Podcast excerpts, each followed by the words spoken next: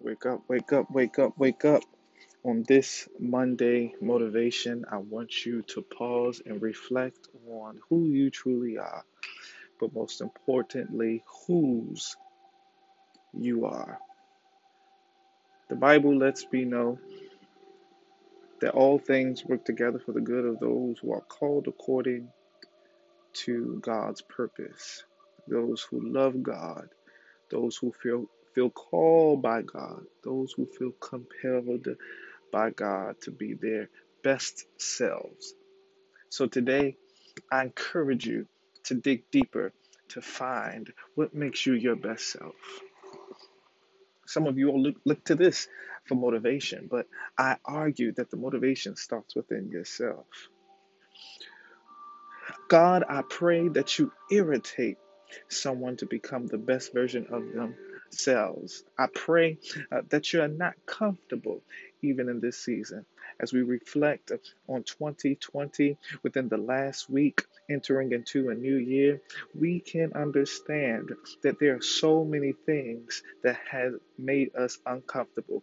But what if this was the agitation that you need to become the greatest version of yourself for a time like this? The Bible reminds me that all things, not some things, but all things are working together for your good. Why? Because you're filled with you're filled with power, you are filled with the very substance uh, of the likeness and image that God has created you to be. I want you to reach forward in purpose, reach forward in destiny, reach forward in truth, and reach forward in God. As I reflect on this year and leading towards 2021, God is telling me to be prepared. For eyes have not seen, ears have not heard, nor has it come into the heart of man all of the things that God has in store for you. So be prepared for a door that may open this week, for eyes that perceive your work and decide to give you a form of gratitude, for people that come into your life that want to help you with your vision. It's time to dust off the cobwebs of your dreams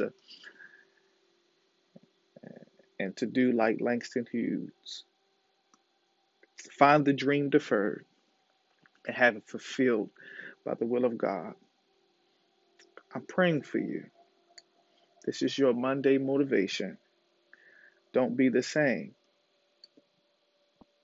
be different.